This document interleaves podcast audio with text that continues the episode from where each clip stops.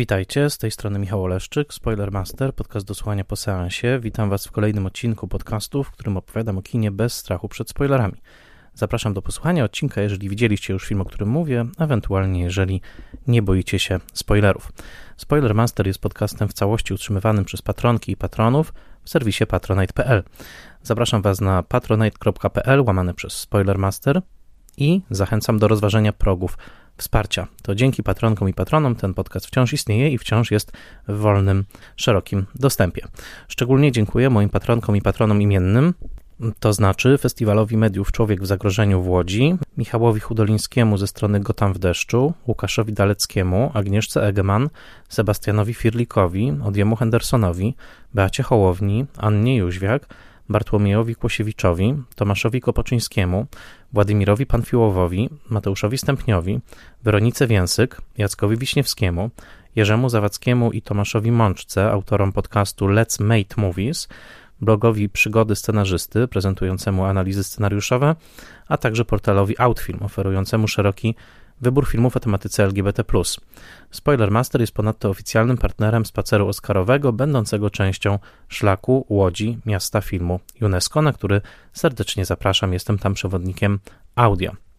W dzisiejszym odcinku Spoilermastera e, porozmawiamy o filmie pod tytułem Córka The Lost Daughter, filmie z roku 2021 w reżyserii Maggie Gyllenhaal.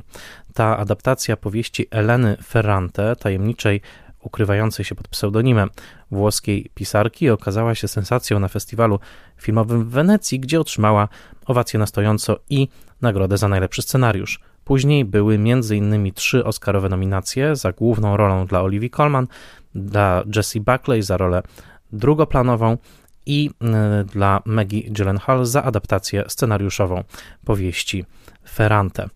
Córka to opowieść o Ledzie, y, kobiecie granej przez Colman, która jest wykładowczynią akademicką w Bostonie i wybiera się na wakacje w Grecji.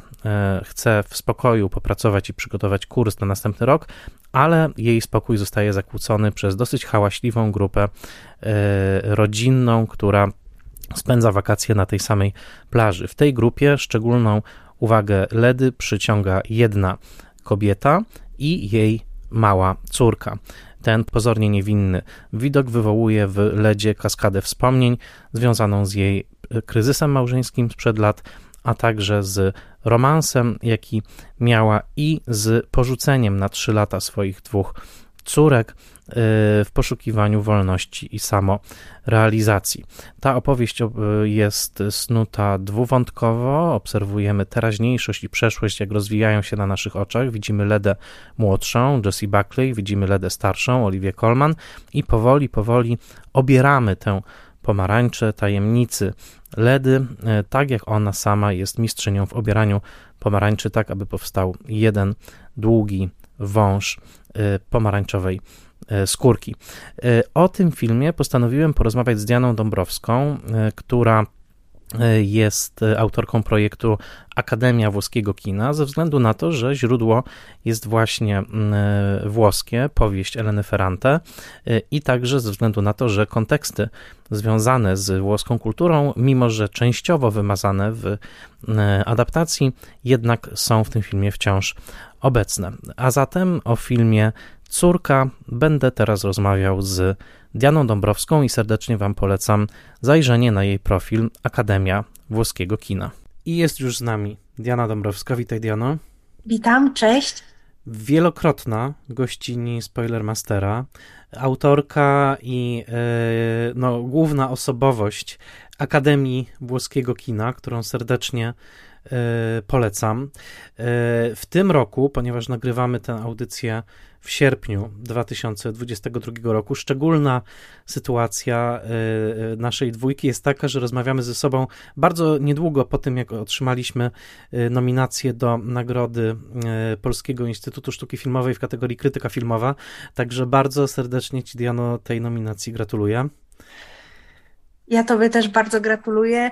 Już któreś nominacji, bo w zeszłym roku też byliśmy nominowani, troszkę w innych kategoriach, ale to, to jest ciągłość jakaś. Dokładnie, także pamiętam w zeszłoroczną galę e, nagród PISF e, spędziliśmy siedząc obok siebie tak naprawdę na sali, także mam nadzieję, że w tym roku będzie też tak samo i z tego miejsca gratulujemy także nominowanemu w tej samej kategorii Łukaszowi Muszyńskiemu z Filmwebu. Mm, a teraz przechodząc do tematu, który nam, nas tutaj ściągnął, no, no właśnie, mamy przed sobą film Córka, film w reżyserii Maggie Gyllenhaal.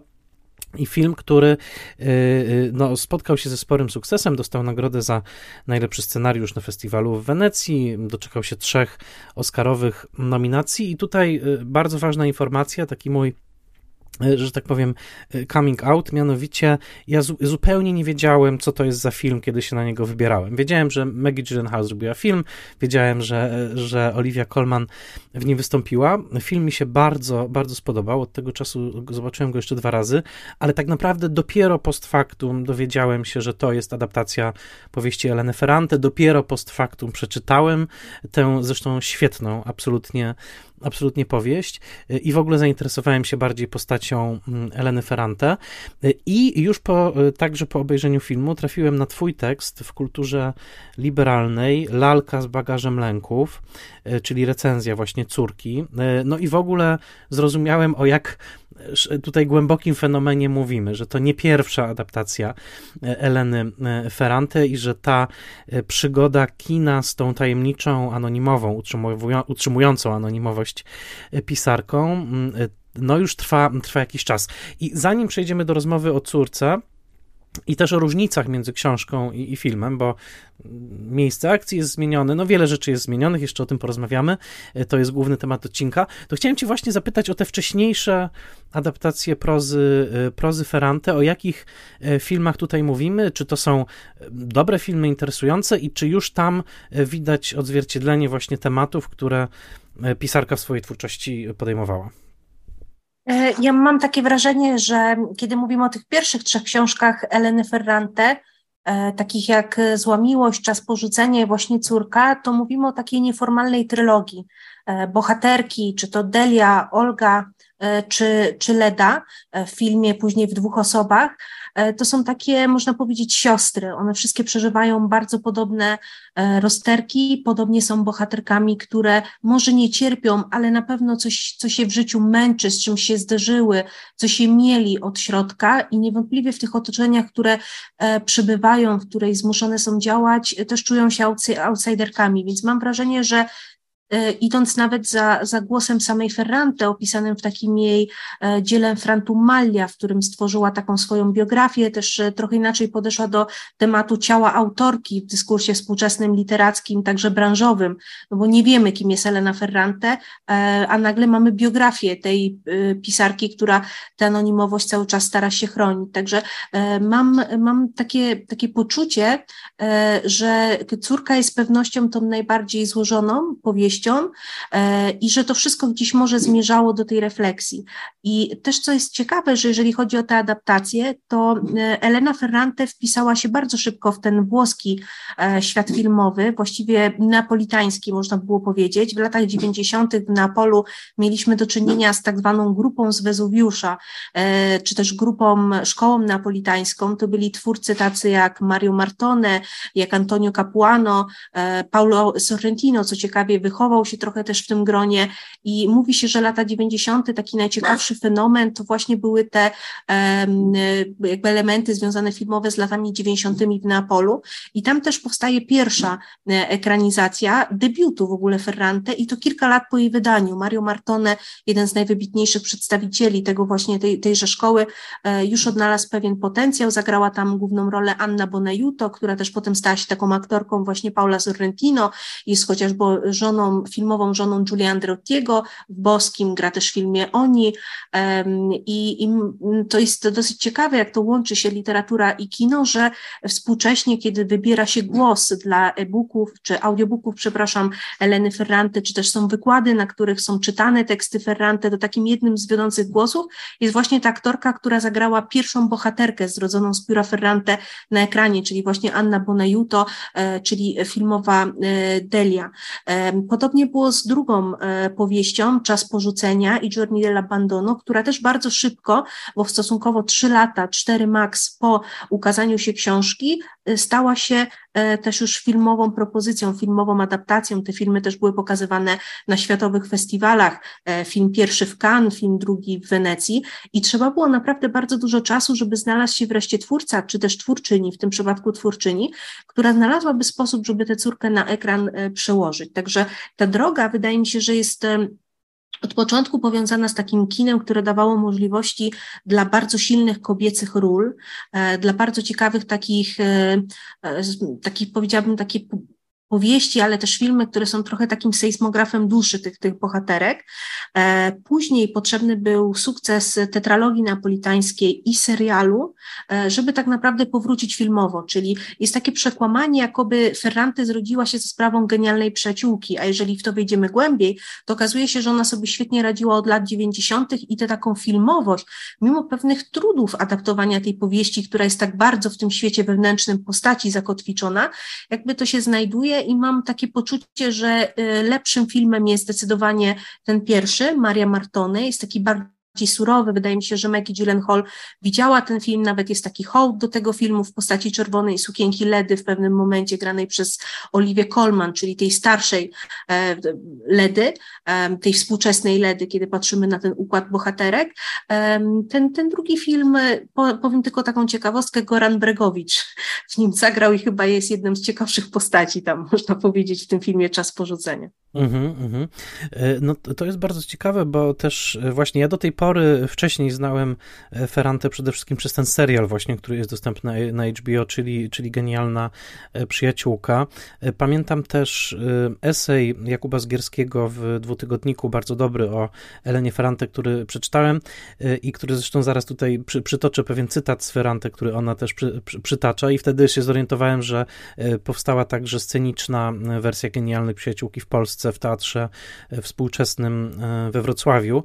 Innymi słowy, Y, y, no, mm, Ferrante w bardzo, bardzo krótkim czasie y, bardzo mocno zaistniała. Też jakby później zorientowałem się, także dzięki rekomendacjom przyjaciół, właśnie, że to jest proza, która teraz jest bardzo, bardzo mm, no, po, po, prostu, po prostu ważna. I ten film też wydaje mi się, że dotyka tematów no, niesłychanie ważnych, dorosłych, też dodajmy. To jest w pełnym znaczeniu film dla dorosłych, mam wrażenie. To znaczy, mimo tego, że ważną rolę pełni e, plastikowa lalka, to myślę, że to jest film naprawdę podejmujący takie dorosłe e, e, tematy. I jednocześnie, i tutaj właśnie już chciałbym powoli przejść do do tej konkretnej adaptacji, e, to znaczy do tego, co zrobiła Maggie Gyllenhaal, zresztą też nominowana do Oscara za scenariusz, e, która podkreślała, że też zajęło jej pewien, pewien czas, żeby zdobyć zaufanie Eleny Ferrante, e, która no, przy tej okazji nie, nie ujawniła się, ale jednak no, sprawowała tutaj jakąś taką też kontrolę troszeczkę nad tą, nad tą adaptacją, no bo zacznijmy od, z grubej rury. No, pie, przede wszystkim to, z czego Maggie Gyllenhaal zrezygnowała, opowiadając o swojej bohaterce Ledzie, Ledzie w wersji filmowej, to jest ów kontekst włoski właśnie, tak? I zanim przejdziemy do filmu, który dzieje się na, w Grecji e, i mamy bohaterkę wychowaną w Wielkiej Brytanii, w Leeds, co prawda z włoskim nazwiskiem Caruso, do tego e, dojdziemy, ale jednak mieszkającą w Bostonie, w, w powieści mamy bohaterkę pochodzącą z Neapolu, e, która wyrwała się z tego Neapolu do Florencji. I w powieści to jest bardzo ważne, to jest kilkakrotnie podkreślane, że ona najbardziej boi się powrotu do tego, co definiowało ją w tym Neapolu. Że ona się boi, że ta neo, neapolitańska tożsamość w niej się ponownie przebudzi i że ona tak naprawdę nigdy do końca od niej nie uciekła, że ta Florencja okaże się tylko pewną skorupką, tak, jakąś, jakąś taką fasadą, a pod spodem ten Neapol nadal jest. Ale powiedz nam wszystkim, e, jako ktoś, kto się orientuje w tym kontekście, co to tak do końca znaczy? Uciec z Neapolu do Florencji. Czego ona się tak boi w tej neapolitańskiej tożsamości, że to jest w książce oczywiście taki dla niej, taka zadra.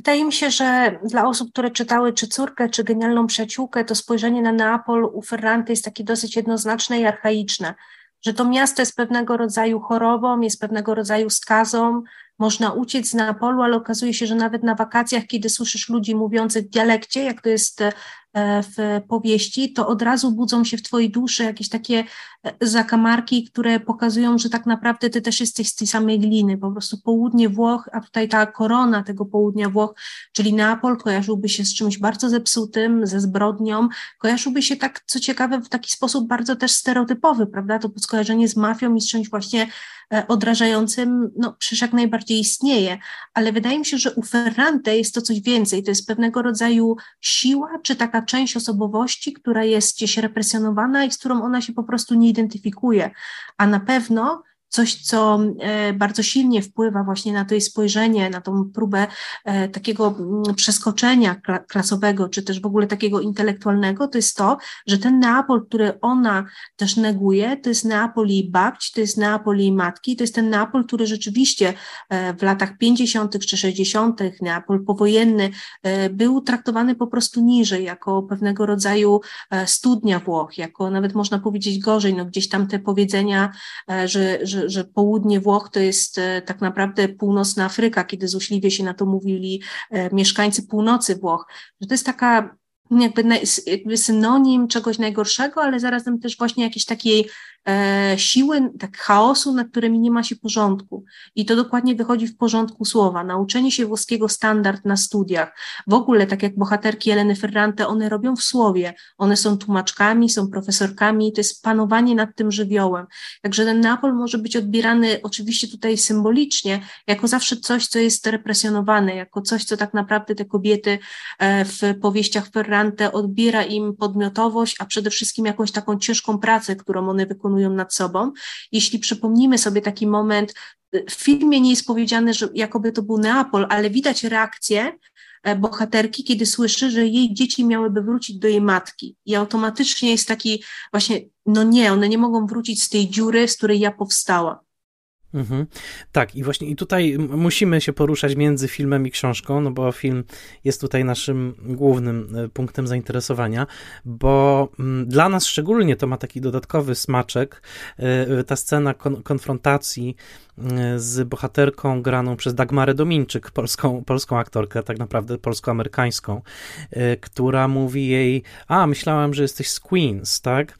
Ona mówi, jestem z Leeds, czyli właśnie z tego powiedzmy robotniczego, y, no z robotniczej Wielkiej Brytanii, a ona mówi, a myślałam, że jesteś z Queens i ona pokazuje tego, to, w ogóle to świetna jest rola Dagmary Dominczyk i ona tak pokazuje, że no myślałem, że jesteś z Queens, bo właśnie no, nie dasz sobie w kaszę dmuchać, tak? Przed chwilą tutaj chcieliśmy ci przenieść twój leżak, a ty no postawiłaś się, tak? I, i myślałam, że właśnie jesteś tą taką silną, silną kobietą y, y, z powiedzmy klasy robotniczej, może włoskiego pochodzenia, właśnie z Queensu, prawda? A, a może polskiego swoją drogą, bo Dagmara przecież jest właśnie, y, jest właśnie, ma te korzenie polskie.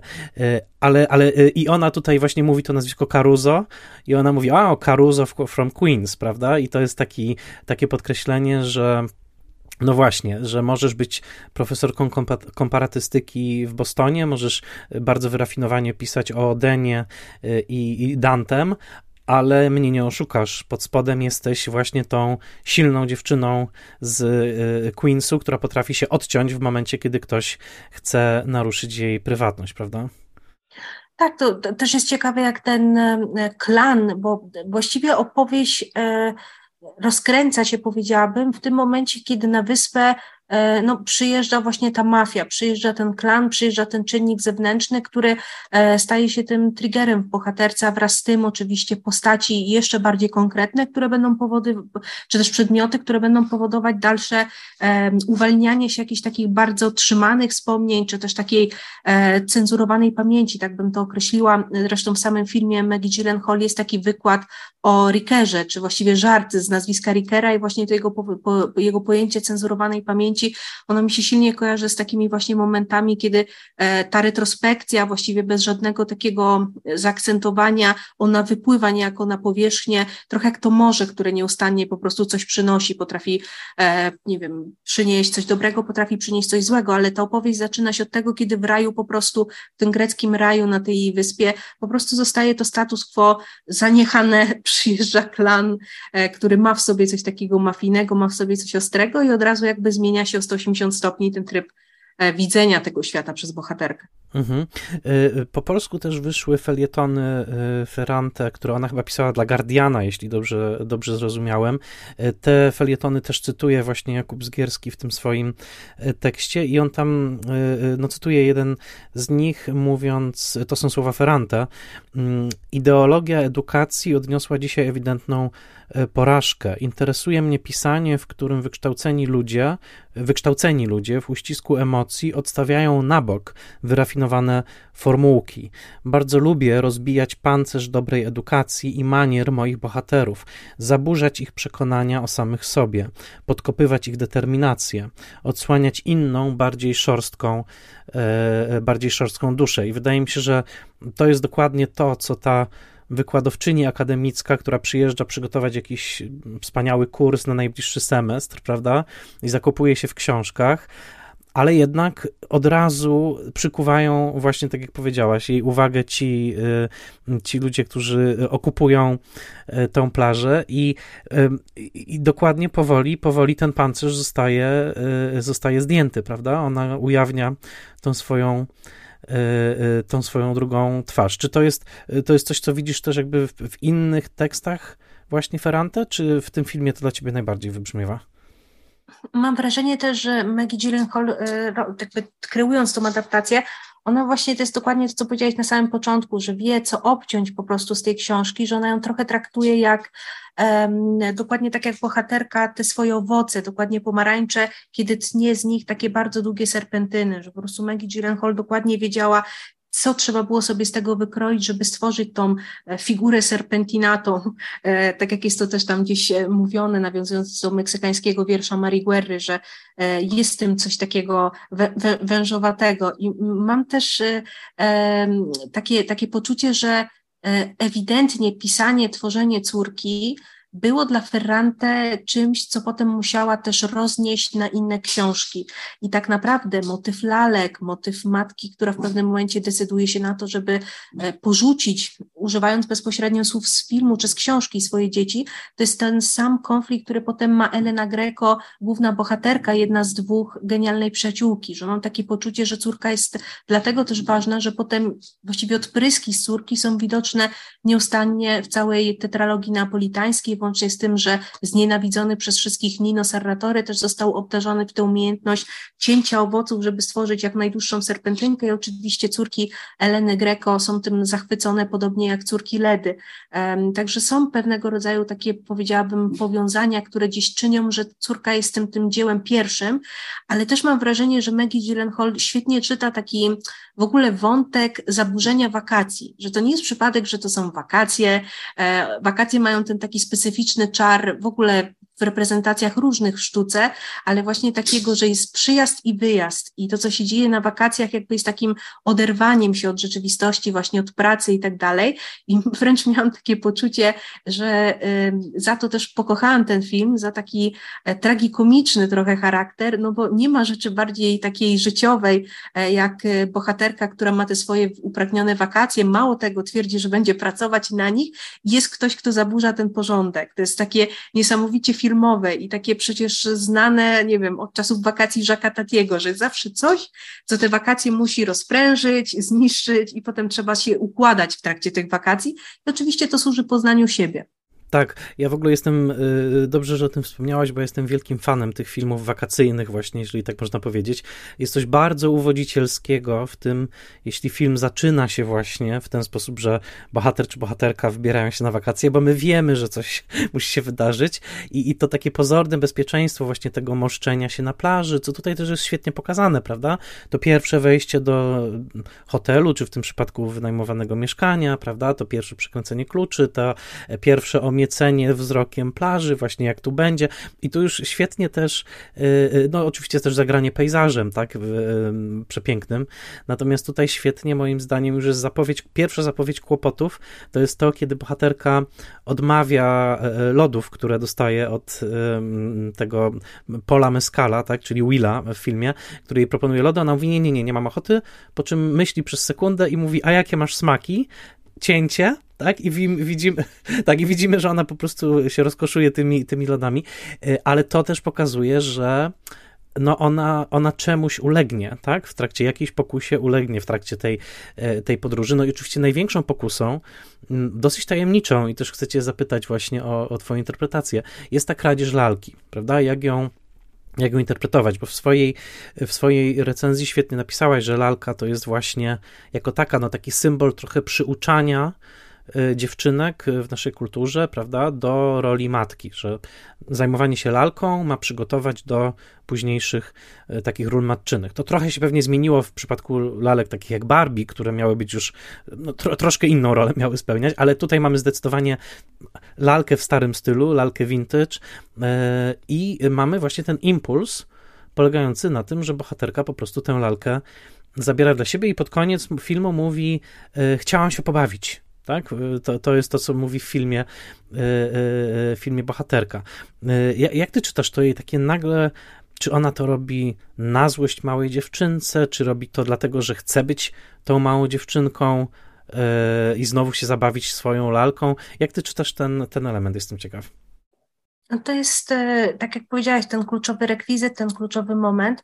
Ja też mam takie poczucie, że w filmie zostało to troszeczkę inaczej poprowadzone niż w książce, bo oglądając film, starając się jakoś zamazać tę wiedzę, którą miałam, a to, że to się udało w pewnym sensie, uznaję za duży sukces jakby dzieła, które e, oglądałam, to jest e, taki moment, można powiedzieć, kiedy ta opowieść też przechodzi w taką atmosferę filmu noir kiedy właściwie jest to tak na krawędzi, nie wiesz, czy ktoś rzucił szyszką, czy szyszka spadła z drzew, jest to tak dobrze poprowadzone, e, staje się to tak bardzo wysmakowane też stylistycznie, te zdjęcia też e, no, genialnej operatorki Ellen Louvard też zmieniają się zupełnie za dnia, a szczególnie w tym mieszkaniu nocą, tam się coś dzieje i film prowadzi nawet do takiego skojarzenia, jakoby ktoś tę lalkę jej wrzucił, ten pierwszy moment, kiedy ona od, otwiera torbę i ją widzi. I mamy tak, kurczę, coś no bo ten czyn oceniany w powieści, w e, sumieniu bohaterki jako coś tak głupiego, jako coś tak e, bezsensownego, e, to, to jakby gdzie jest wytłumaczenie tego? A potem okazuje się, że ta lalka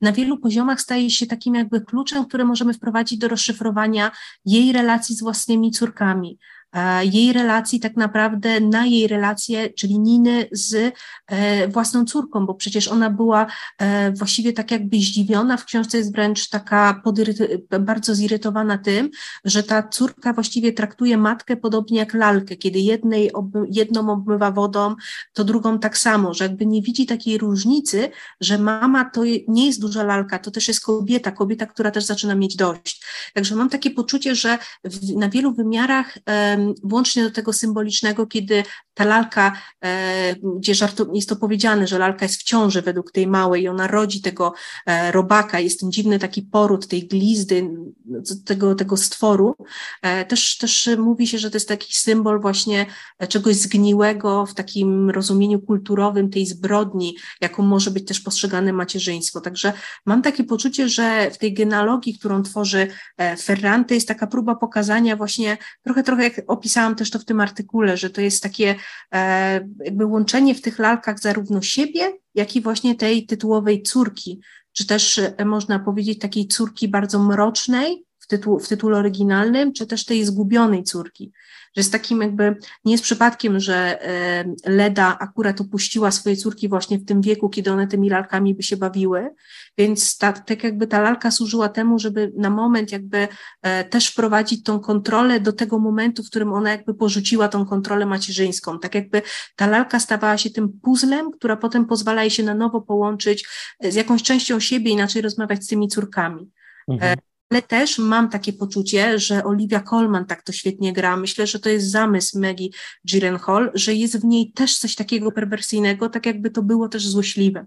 Tak jakby to zabranie lalki było automatycznie cofaniem się tej bohaterki e, w tym, że ona sama się zachowała jak taka dziewczynka, która zabrała coś, czego zazdrościła. Czyli mhm to jest to dosyć złożone i tutaj jednej odpowiedzi nie chciałabym dawać, ale e, jakby no, no, wydaje mi się, że tutaj e, nie jest to, jakby wokół lalki kręci się wszystko i dopóki lalka jest zabrana, też jest zabawa w pewnym sensie. I, czyli lalka jest też takim pragnieniem, można by było powiedzieć, w takim psychoanalitycznym kluczu. Kiedy lalka zostaje oddana, zabawa się kończy, mało tego dochodzi do takiej defloracji tego pragnienia i ta bohaterka dosłownie uderza tym szpikulcem, prawda, Nina Ledę. Mhm. Szpikulcem, który dostała od Ledy, bo Leda jej kupiła go jako e, szpi, szpilkę do kapelusza. E, tak, bo e, tutaj wspomniałaś też o tych tropach gatunkowych. Maggie Gyllenhaal w wywiadzie, w niejednym wywiadzie, ale między innymi w wywiadzie dla New York Timesa powiedziała, że myślała o tej opowieści jako o thrillerze i rzeczywiście tutaj są te elementy. Ja kiedy oglądałem ten film po raz pierwszy, cały czas się spodziewałem, że jakaś przemoc tutaj nastąpi, bo jednak no, te takie mm, cykady, prawda, i te w oddali, i ta dosyć dla mnie przerażająca, pokazana z bliska. Y, I, i to ta zgnilizna owoców, które podnosi y, bohaterka, i te samotne momenty jednak na plaży w lesie, to zawsze się kojarzy z jakąś bezbronnością, z tym, że ktoś tam może y, czyhać. No i przecież mamy też tutaj takie grupki mężczyzn bardzo groźnych, jakichś takich rozsiewających niepokój, prawda? Ten grupa młodzieży w kinie, prawda? Właśnie ten, te mafijne grupki. No jest taka ciągła możliwość, że tutaj po prostu mogłoby dojść do czegoś o wiele, wiele gorszego, powiedzmy bardziej z kina Hanekego niż y, z tej, z tej konkretnej opowieści, ale, ale myślę, że ta groźba po prostu y, wisi, y, wisi w powietrzu i w tym przypadku no, jesteśmy już dalej od filmów wakacyjnych, takich uroczych typu Wakacje Pana Ilo, albo nawet opowieść letnia Romera, prawda, gdzie też mamy taką sytuację plaża, prawda, ktoś kogoś poznaje i tak dalej, zielony promień, tylko właśnie, no, co się tutaj strasznego na tej plaży wydarzy, tym bardziej, że pierwsze ujęcie filmu to jest Y, y, Olivia Colman z, z krwawą plamą, prawda, kładąca się na plaży, więc my wiemy, że ta przemoc przyjdzie, tylko nie, nie, nie, nie wiemy, y, nie, nie wiemy jak. Też, też mam takie poczucie, tylko, tylko chciałabym dopowiedzieć, myślę, że to może być ciekawe dla kogoś, jeśli zna się ten dramat, że wydaje mi się, że Elena Ferrante, kim ona nie jest, bo to tutaj e, cały czas trzymamy się, że jakby Elena Ferrante, według swojej biografii urodzona w tym i w tym roku, tak jak wiemy po prostu o niej, na pewno musiała znać dramat Ibsena Nora, czyli Dom Lalki. I mam takie poczucie, że jest ewidentny jakiś taki dialog, a nawet taka próba przypisania na nowo pewnych motywów, no bo Nora była taką bohaterką, która na początku była właśnie tą lalką w tym rezerwuarze pięknych przedmiotów, czy w ogóle takich przedmiotów, nad którymi można mieć kontrolę e, w jej takim kontekście rodzinnym, przede wszystkim jakby władzy męża, czyli znów tej władzy patriarchalnej, a potem właśnie stoi przed tym, że musi jakby wyjść z tych domu lalek tytułowego, musi, żeby stać się kobietą. I tam pada taka, taka dosyć znamienna kwestia, że jak ty w ogóle wyobrażasz swoje życie, e, jakby nie będąc żoną, nie będąc matką, więc tutaj mam, mam pewność, że e, ta osoba, która jest Eleną Ferrante, jest osobą na tyle wykształconą, że zna te teksty kultury, zna Norę albo Dom Lalki, zna Annę Kareninę, jakby zna te teksty, e, zna Emme Bovary, zna teksty, które też prowadziły do pewnych reprezentacji kobiet, kobiet jako lalek, kobiet jako też jakby elementy wpisane w jakąś taką strukturę, która je, tu, oczywiście tłam się o tym, o tym też jest jakby e, cały czas w tych, to też jest opowieść o tym, o macierzyństwie, o, o jakby pełnych traumach z tych związanych, o takich jakby winach, które przechodzą e, z pokolenia na pokolenie, jak właśnie zerwać to. Tylko tutaj mam takie poczucie, że w momencie, kiedy dochodzi do tej transakcji e, z tą lalką, to jest tak jakby tą norą stawała się przed tym wyborem nory stoi Nina, co ciekawe. Zresztą między lalką pierwszą Ledy, która nazywa się Mina, ona na nią mówi mini mama, e, mała mama, ale między Mima, Nina, przepraszam, a Nina, kiedy pierwszy raz nawet Leda to mówi Ninie, ona tak mówi Nina, tak jakby znów łączyła siebie z tą lalką. Jest ten wybór, czy chcesz być lalką, chcesz być norą, czy chcesz się od tego oderwać, bo przecież ta rozmowa, ona szła w innym kierunku między nimi. Można by było uwierzyć też taki scenariusz, w którym Leda staje się inspiracją dla Niny, żeby zerwać jakby z tą mafijnością tej rodziny i z takim jednowymiarowym podejściem do macierzyństwa macierzyństwa, a ona wybiera lalkę i uderza e, w Ledę, więc jest jakby bardzo ciekawe, tak jakby tutaj było takie cofnięcie się, że norą zostanie Nina, a Leda dzięki temu też będzie miała taki element tego, że ona jest słuszna na tej swojej drodze, w której e, właściwie jest ciągle w takim paradoksie. Źle się czuje w swojej roli, ale bez niej też nie potrafi do końca żyć. Więc to jest taki dziwny uścisk, z którym jakby te bohaterki Ferrante w tej swojej złożoności toną, ale też przeżywają.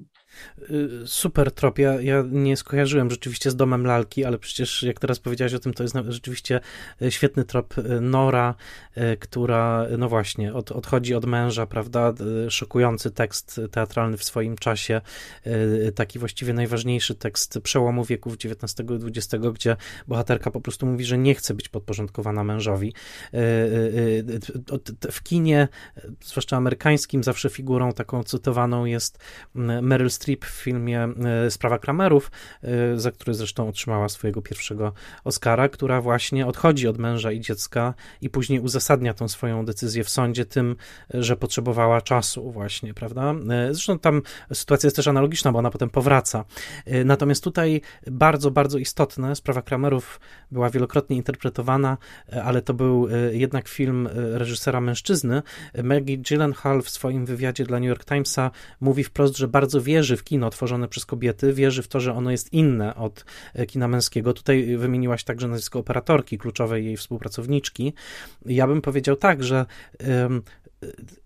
fantastycznie jest pokazane właśnie to poczucie mm, Aha, i ona tam mówi też coś takiego, że jej zadaniem w tym filmie jest jakby normalizowanie uczuć, o których zazwyczaj się nie mówi. To znaczy, że, że ty, tak dużo kobiet przeżywa te uczucia, ale ponieważ jakby nie, te głosy ich nie były obecne albo były bardzo marginalnie obecne w kulturze, ona chce po prostu o tych uczuciach mówić.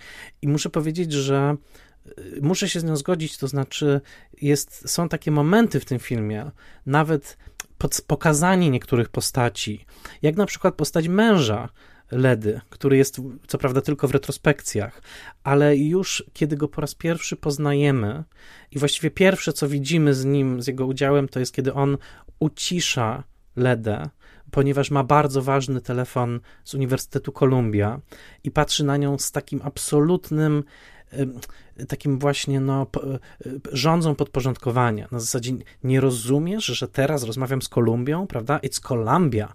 On, I to jedno zdanie, w którym jest zawarte tak dużo, bo w tym zdaniu jest zawarte to, to jest Kolumbia, to jest moja kariera, musisz w tym momencie zamilknąć, ponieważ ja walczę o swoją karierę akademicką i w tym jednym takim syknięciu tego męża w stronę właśnie Ledy jest tak naprawdę całe to podporządkowanie, z którym ona się mierzy, y, walcząc o, prawda, 5 minut, żeby móc dokończyć artykuł albo mm, popracować po prostu naukowo. Y, I wydaje mi się, że w tym się objawia też naprawdę dobra ręka reżyserska Maggie, Maggie Gyllenhaal, że ona potrafi takim jednym syknięciem tego, tego męża pokazać dokładnie z czym y, postać Jessie Buckley, w tym momencie Jessie Buckley się, mm, się mierzy. E, ja, ulubionym moim chyba takim momentem w tym filmie, z którym się identyfikuję, mimo tego, że e, no, nie, nie jestem matką, ale mam wrażenie, że mogę się identyfikować w takiej e, sytuacji takiego ograniczenia wolności, w której masz taki po prostu duszę się. I ona, kiedy on jej mówi po raz kolejny, że I'm working, to ona wtedy tak trzyma się za szyję i mówi I'm suffocating. I właśnie mm się, e, miałam wrażenie, że w tym się można właśnie w takich niektórych zachowaniach, abstrahując oczywiście od wielkiej wartości tego filmu, jako ważnej wiedzy, właśnie tego otwarcia się, tak jak powiedziałeś, o macierzyństwie, o kobiecości i, i, ten, ale myślę, że są takie momenty, w których po prostu można się e, identyfikować. I też wydaje mi się, że ciekawy jest ten wątek uczelniany, na który mało osób e, w recenzjach zwracało uwagę, bo tak naprawdę dochodzi tam do takiego ciekawego przesunięcia, kiedy przychodzi ta niezna, przy, przy, przy, przychodzą do domu nieznajomi, to są ludzie, którzy byli na jakiejś takiej wolności absolutnej, tak, tak, takiej powiedziałabym z poznaku nomadlandu, jest bohaterka, ją gra w filmie Alba Rochwacher, co jest też hołdem dla genialnej przyjaciółki. Alba Rochwacher jest e, narratorką przez cały ten cykl serialowy. Mało tego, będzie Eleną Greką w czwartym tomie i to było od początku e, też wiadomo, także tutaj to połączenie z Włochami też powraca chociażby w, tej casting, w tym castingowym wyborze. Jest to ewidentnie, wydaje mi się, tutaj hołd po prostu. Przekazanie jej artykułu, kiedy ona mówi, dasz mi poczytać coś twojego, to coś twojego człowieka kiełkuje do tego, że Leda staje się potem e, bohaterką w trakcie konferencji, gdzie właściwie była tam takim dodatkiem, była po prostu asystentką swojego profesora i dopiero kiedy jej imię i nazwisko, kiedy jej badania zostają przeczytane przez drugiego badacza, ona tak jakby się narodziła na nowo i wtedy jest też ten impuls, który powoduje, że ona decyduje się żeby po prostu dzieci zostawić na tam trzy lata, jak dobrze pamiętam, jest w filmie i w książce. Także e, jest takie poczucie, że e, w momencie, kiedy ta taka jakby macierzyństwo pojęte w takim klasyczny sposób zostaje przyciszone, rośnie innego rodzaju płodność, którą ona przekuwa właśnie na ten świat uczelniany i, i, i staje się żyzna, że tak powiem, wręcz właśnie tak intelektualnie, pobudzona, żywa. E, I to jest takie ciekawe przesunięcie, w której tak naprawdę ona nie przestaje jakby być takim e, właśnie płodną, powiedziałabym, tak jakby matką, ale innych jakby rzeczy i tutaj tekstów. Mhm. To, też, to też jest świetny trop, bo tym bardziej, że też jest tak z taką cudowną ironią pokazane, że prestiż w tym świecie akademickim tak często jest właśnie, że tak powiem, konferowany, nie wiem czy dobrze używam tego słowa, właśnie przez mężczyzn, prawda? To jest tutaj ta wyraźna zależność, prawda? Pan profesor i jego asystentka, prawda? I to, z jak, jak bardzo on musi walczyć z własnym takim absmakiem, tak? W momencie, kiedy jego asystentka w zasadzie została bardziej pochwalona niż on i on tak bardzo, tak szorstko przychodzi do niej do pokoju i jakby no przy, gratuluje jej, ale tak przez zaciśnięte zęby, prawda?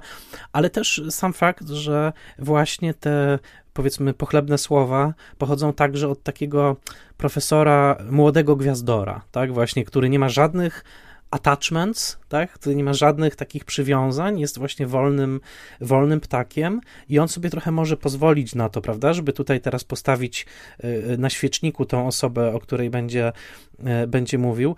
Jako ktoś, kto trochę zna ten świat akademicki, wydało mi się to bardzo, bardzo prawdziwe, takie właśnie, prawda, zarządzanie prestiżem w takiej sytuacji właśnie, jaką jest, jaką jest konferencja, a, a, a tak dobrze zagrała to Jessie Buckley, która w tym momencie dosłownie, no tak jakby była takim wyschniętym kwiatkiem i nagle ktoś po prostu podlał ten kwiatek, prawda? Że ona po prostu czekała na to, żeby ktoś, tak naprawdę, żeby ktoś usłyszał, co ona miała do powiedzenia, bo ona coś powiedziała w tym artykule, prawda? Tylko, że w końcu znalazła swojego, y, swojego słuchacza. Także to też jest takie takie, takie niesamowite, ale też jak mówiłaś o tej płodności, to myślę sobie, że cały film jest bardzo zmysłowy.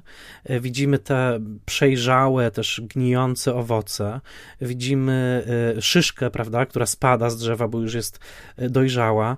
Widzimy mm, kobiety także ciężarne, prawda? Widzimy tą, tą bardzo też okrągłą w swoich kształtach Dagmarę Dominczyk. Tutaj jakby jest rzeczywiście no ta taka witalność kobiecego ciała też jest bardzo, e, bardzo e, obecna i myślę, że Olivia Colman, tutaj dojdźmy do nominowanej do Oscara e, aktorki, myślę, że zagrała to rzeczywiście niesamowicie, ten taki, tą taką dojrzałą kobiecość. Jednocześnie kobiecość, która nadal w tym świecie się musi trochę wstydzić własnej opowieści, prawda? Bo ona, ona jednak, kiedy mówi I'm an unnatural mother, czyli tam to jest przetłumaczone w napisach nie mam instynktu macierzyńskiego, ale, ale jak to brzmi, jestem wynaturzoną matką, prawda? Nienaturalną matką. To jest, ona, ona się wstydzi wciąż tego, e, może pod koniec już, już zrzuca z siebie ten wstyd, prawda? Ale gdzieś, gdzieś to tabu jest w niej mm, cały czas obecne. E, to po włosku w ogóle brzmi madres naturata i brzmi o. naprawdę tak jakby to było jakieś e, kolejna łacińska nazwa na jakieś, prawda, nie wiem, e, jakiś byt po prostu e, do badania właśnie tak, tak dziwnie, tak.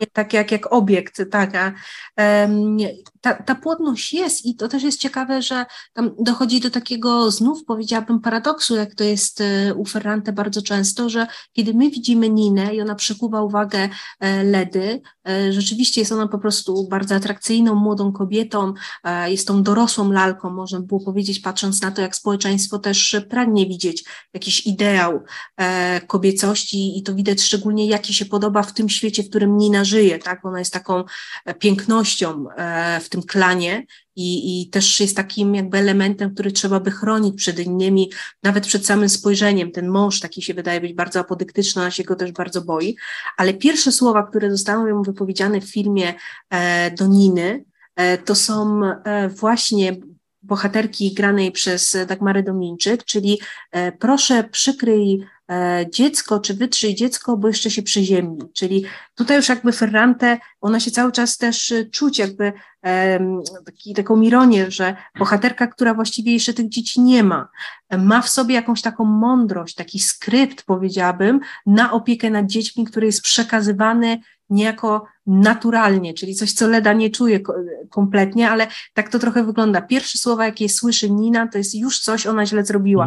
Coś jako podporządkowanie się e, do tej roli. Także e, wydaje mi się, że e, mało poświęca się uwagę też, jak Dakota Johnson świetnie to po prostu zagrała, dlatego że na początku ma się takie wrażenie, jakoby ona trochę nawet po prostu była dla niej śmieszna Leda, taka właśnie pani profesor, która nie chce się przesunąć, a potem mamy takie poczucie, że tam jest rodzaj takiego dziwnego pożądania wręcz, czy ona w niej widzi córkę. Ja nawet miałam takie skojarzenie, czy to nie jest taki rodzaj nawet pożądania nawet tego właśnie, bo ona jest tymi możliwościami, której bohaterka nie ma, że ona chce widzieć w niej młodszą siebie, pomimo tego, że są z tak różnych światów. Także e, ta, ta płodność jak najbardziej wszędzie jest. Wydaje mi się, że e, to też jest opowieść właśnie o tej linii, e, tak naprawdę takiej linii, powiedziałabym, rodowodowej, kobiecej, ze wszystkimi skazami, z całą pięknością, z całą brzydotą, z różnymi cechami, które możemy podporządkować. I okazuje się, że trochę taką potrzebą wręcz, żeby tworzyć te właśnie historie. Ja cały czas twierdzę, że oprócz lalki bardzo ważnym elementem jest ta właśnie sprężynka z tych owoców, ten dziwny wąż, który jest tak przecież łączony z postaciami historycznie i kulturowo, z postacią kobiecą, oczywiście z Ewą, oczywiście z grzechem i tak dalej, i tak dalej. Ja w tym chciałam widzieć swoiste piękno, tak jakby właśnie Leda umiała nawet panować, ta mityczna Leda trochę w tej mhm która jest taka archaiczna, nad właśnie żywiołem tego węża, że nawet tutaj e, jest po prostu ta figura biblijna niemalże tak jakby to ona panuje nad tym żywiołem, to ona decyduje, jakie jabłka zerwać, ile ich zjeść e, i, i, i jakie węże stworzyć. Mhm. Tak. Widziałam w tym niesamowitą siłę. To, to jest piękny symbol, y, też myślę długo można by go tutaj rozszyfrowywać, bo, y, bo po pierwsze mm, matka, która obiera owoc jest tą matką karmicielką, tak, która podaje po prostu owoc do spożycia.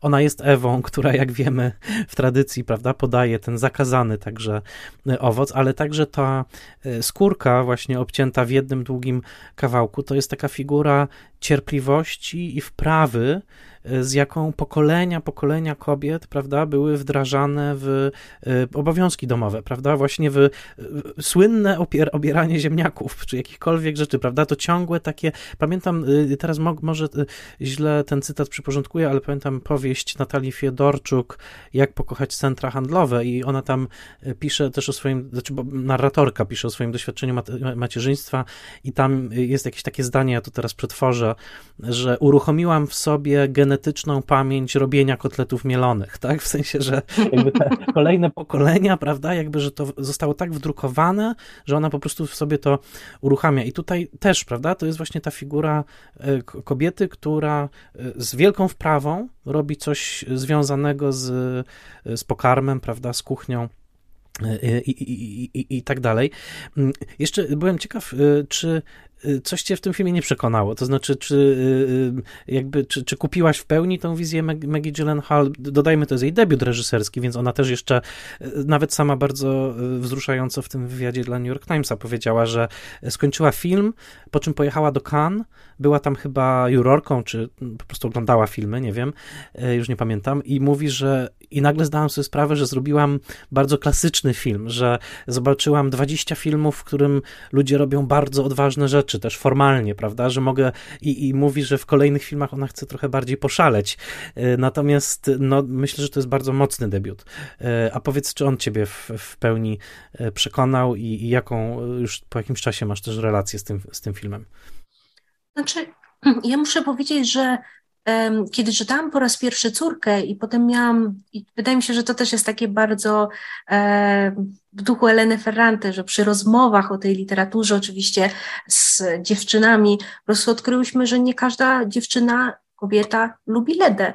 Czyli Leda ma rozterki z samymi rozterkami, one są ważne, o nich trzeba mówić, ale nie każdy lubi Ledę jako bohaterkę, książkowo nie rozumie jej, nie rozumie, punkt wyjścia, zabranie tej lalki, e, jako tutaj jest coś takiego sztucznego, coś, co nie przekonuje, pod tezę, żeby później zazębić te wszystkie kwestie związane z macierzyństwem i tak dalej.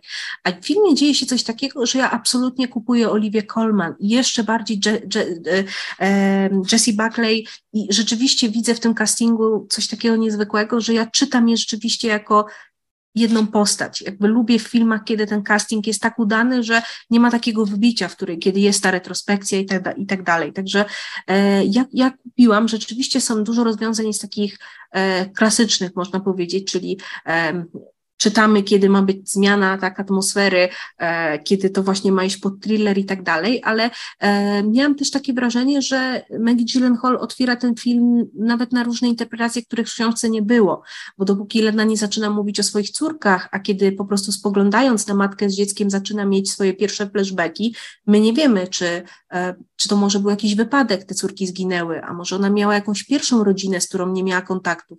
I wydaje mi się, że tam zadziałał jakiś proces, tworzenia dodatkowych znaczeń, który jest e, autonomiczny wobec książki i niezwykle cenny. Jeżeli potrafiła to zrobić Maggie Gyllenhaal, to znaczy, że coś tutaj zostało po prostu dobrze zrobione i to tak działa, że buduje jakby te, te historie e, trochę, trochę ponad, powiedziałabym. I uwielbiam też w tym filmie takie momenty, które są absolutnie, nie ma ich w książce, są widać, że może nawet rodziły się, jak dobrze wiemy, pewne rzeczy nawet na planie aktorzy potrafią dobrze improwizować, to jest kontakt między Ledą a postacią graną przez Eda Harrisa, który jest takim bohaterem tła, ale skradł po prostu moje serce w takich ich rozmowach, e, w tańcach, nawet to jak Leda próbuje go tak nieporadnie poderwać po włosku, pomyślałam, że jest absolutnie urocze, jest, taki, jest jakaś taka pewna wiarygodność emocjonalna, jakaś autentyczność, którą ja wczuję w tym debiucie. Absolutnie zgadzam się i to też dodajmy bardzo różna postać od pierwowzoru, bo w pierwowzorze on jest takim trochę cwaniaczkiem, Lena, Leda podejrzewa, że on się będzie chciał przychwalać przed swoimi kumplami tym, że ją uwiódł, a tutaj zupełnie, zupełnie inny ton, y, bardzo, bardzo ciepły. No i dodam też, że to mnie zawsze tak roz, rozczula, y, rozmarza w tych filmach śródziemnomorskich, że po prostu no, facet złapał ośmiornicę i usmaży ją na kolację, tak? To jest cudowne po prostu, że można świeże owoce morza przynieść z morza i po prostu się nimi cieszyć. To też jest takie piękne, e, piękne, zmysłowe. E, I, i absolutnie tak, ja powiem ci, że ponieważ, tak jak mówię, nie, nie znałem tej książki wcześniej, po prostu totalnie na świeżo podszedłem do filmu. Ja w ogóle przez pierwsze 20 minut myślałem, że ona zmyśla te córki, tak, że ich w ogóle nie ma, że, bo to tak, tak to trochę brzmiało, że ona tutaj opowiada o nich, ale, ale a coś jest nie tak i myślałem, że ona po prostu konfabuluje E, natomiast no oczywiście potem to się... Także, także tak, aura tajemnicy została rozsiana. E, e, Diano, niesłychanie Ci dziękuję, naprawdę czuję, że wspólnie odkrywamy ten, ten film na nowo, dzięki też temu wszystkiemu, co, co wniosłaś. Dodajmy też, że już niedługo, bo to w zależności od tego, kiedy nasi słuchacze będą słuchać tego odcinka, ale jeżeli słuchacie go przed 9 września, sekundkę, przed 6 września 2022 roku, to serdecznie zapraszamy Was. Ja z kolei będę gościem Akademii Włoskiego Kina wieczorem. Szukajcie wiadomości na Facebooku, ale zdradźmy, o jakim filmie porozmawiamy. Y, Diano, w Twoje ręce. E, film ten to Una giornata particolare, szczególny dzień, jest jeden z najpiękniejszych filmów ze złotym duetem włoskiego kina, czyli Sofią Loren i Marcello Mastroianni, w reżyserii twórcy naprawdę wybitnego, a ciągle mam poczucie i mam nadzieję, że to spotkanie to, to zmieni, będzie takim przyczynkiem, żeby o nim więcej mówić, tak na pewno się stanie, ale twórcą jest jego Ettore Scola. E, reżyser, który ma na koncie naprawdę bardzo dużo świetnych włoskich filmów, które potrafią e, dotknąć i tematu włoskiej historii i opowiadać o Włochach bardzo odważnie, jako tych obrzydliwych, brzydkich i złych, nawiązując, parafrazując jeden z jego tytułów. Także e, jeden z jego najpiękniejszych filmów, taki bardzo kameralny, a odkrywający całe morze emocjonalne między tymi dwoma postaciami, które wychodzą. Tak naprawdę to były przełomowe dla nich role, bardzo odważne, jak na lata 70. No właśnie, więc jeżeli słuchacie tego odcinka przed 6 e, września 2022 roku, to zapraszamy. Jeżeli słuchacie po, to znaczy, że e, live się już odbył i można go e, spokojnie odnaleźć na mm, fanpage'u Akademii Włoskiego Kina i w takim razie zapraszamy post factum już do jego odsłuchania. E, Diano, bardzo Ci dziękuję za, za to, że byłaś znowu gościnią Spoilermastera. Już rozmawialiśmy o Dolce Vita, rozmawialiśmy o Pinokiu. Niedługo kolejny Pinokio. Tym razem. Nawet dwa. Nawet dwa, tak? Bo Guillermo del Toro i? I Zemeckis, bo A, i Zemekis. Także może, może wrócimy jeszcze do, do, tych, do tych rozmów. A ja w międzyczasie odwiedziłem Rzym. Po raz pierwszy byłem w Cinecittà i widziałem karocę z filmu Pinokio, która tam, Pinokio Beniniego, która tam stoi przy jednym, przy jednym z budynków. Także raz jeszcze wielkie, wielkie dzięki, a wszystkim polecam Akademię Włoskiego Kina i wszystko, co firmuje e, Diana Dąbrowska i nieodłączny i chyba słyszalny w niektórych tak. odcinka Kędziorek. Czy to prawda? Czy on jest tak jest, tak jest. Kędziorek, najlepszy filmoznawca. To ja Tobie dziękuję. To ja nieustannie podziwiam i inspiruję się wszystkim tym, co robisz i wydaje mi się, że ważne jest to, żeby podkreślać, że bardzo dużo z nas e, zdecydowało się na pewne rzeczy, odważyło się zrobić pewne rzeczy, bo po prostu przetarłeś e, szlaki i cały czas to czynisz bardzo odważnie i życzę Ci na tej, na tej drodze samych wspaniałości, bo jesteś naprawdę fantastyczną osobą, Michał. Bardzo Ci dziękuję i nawzajem i do zobaczenia w Gdyni tym razem. Dziękuję tak Ci bardzo. Bardzo dziękuję Dianie, bardzo dziękuję za tę rozmowę. Mam nadzieję, że film e, Córka podobał się Wam tak jak nam e, i e, tak jak już wspomnieliśmy, jeżeli słuchacie tej audycji przed 6 września 2022, zapraszamy na live poświęcony filmowi Szczególny Dzień Ettore Scoli. Ja serdecznie dziękuję Wam za słuchanie. Bardzo proszę o lajkowanie i oceny na iTunesach. Jeżeli słuchacie właśnie na iTunesach, im wyższa ocena, tym do większej ilości osób ten podcast dotrze, a zatem będę za to bardzo wdzięczny. I e, jak zawsze dziękuję moim patronkom i patronom. Bez ich wsparcia podcast już by nie istniał, a Was zachęcam do zapoznania się z programami wsparcia i z bonusami, takimi jak obszerny cotygodniowy newsletter i comiesięczne webinary na żywo. Ostatnio prawie 3 godziny rozmawialiśmy na tym webinarze o filmie Jordana Pila pod tytułem Nie. Serdecznie Was pozdrawiam i do usłyszenia, albowiem nowy Spoilermaster już za tydzień.